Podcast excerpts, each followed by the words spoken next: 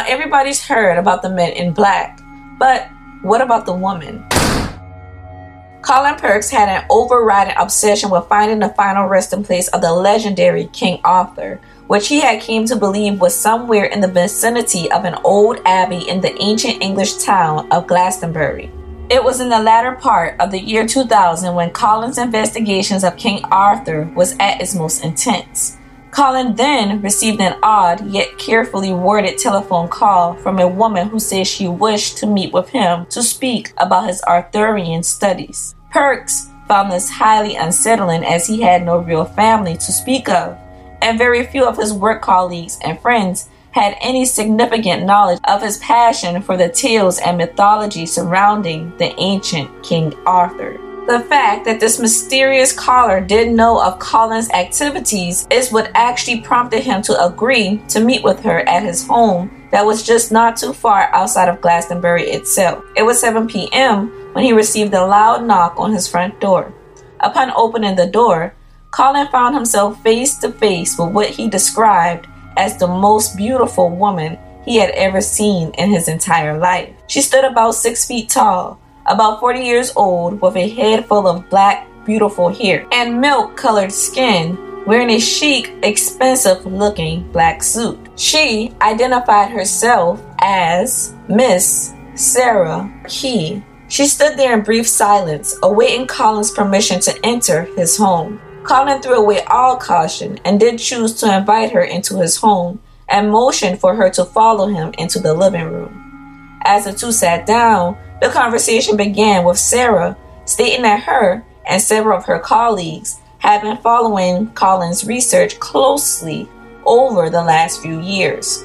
Colin retorted that what she said was rubbish because he had never published anything nor spoken about what he does as a hobby to virtually anybody. He told her that if she knew anything about him, she would know that he keeps to himself and that's the way that he likes it. Of which she replied that regardless of all of that, she still knows all about him. She began rattling off detail after detail about Colin's quest to find the remains of King Arthur and how she was there to express the concerns of a select group of people within the British ruling elite who had a particular interest in certain facets of Colin's dedicated studies. What she told him next was groundbreaking that the resting place of King Arthur was the gateway to a harsh realm populated by nightmarish creatures that would likely provoke catastrophe if allowed entry into our world, and that prying open Arthur's tomb would ensure the opening of that dreaded door. Hence, it being very vital that Colin immediately stop his investigation as he could be directly responsible for disaster in not just Britain but to the entire planet. Then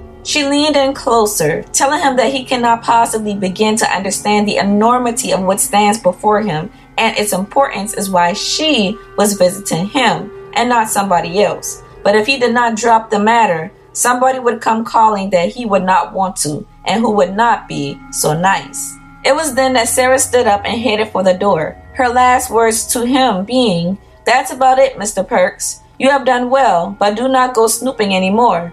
What you are on the verge of uncovering is the gateway to another world, and you do not want to know what is there. Believe me, and we do not want you to open that gateway. Go out and enjoy yourself and put all this behind you.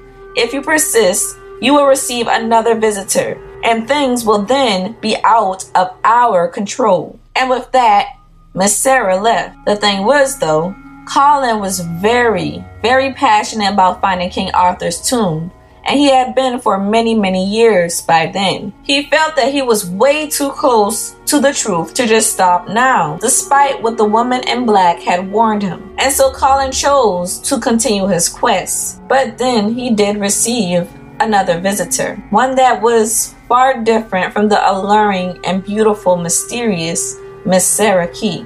It was around 9 p.m. on Saturday, November 2000, and Colin Perks was driving home from the city of Bath along a very long stretch of tree shrouded road. Oddly, given that this was a weekend evening on the fringes of a bustling city, Colin said that he saw absolutely no other cars on the road, but he did see something Suddenly, Colin was approached by what looked like a large man standing in the middle of the road, stranding the center white line as Colin slowed his vehicle to a snail's pace.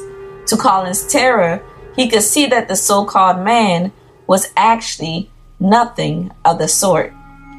It had pale skin, scrawny arms and legs, and connected to its upper torso was a huge pair of leather like wings. In other words, this was a bat man. As the headlights of Colin's vehicle bathed the Batman in a cascade of light, Colin could see its bones through its hollow legs. But most terrifying of all was the head of this monster. It was hairless with two pointed ears with fiery eyes that seemingly burned into Colin's soul. It had a malevolent sneer and a hooked nose with a pair of large, lethal looking, raging fangs hanging from his mouth. Colin was not any fool though.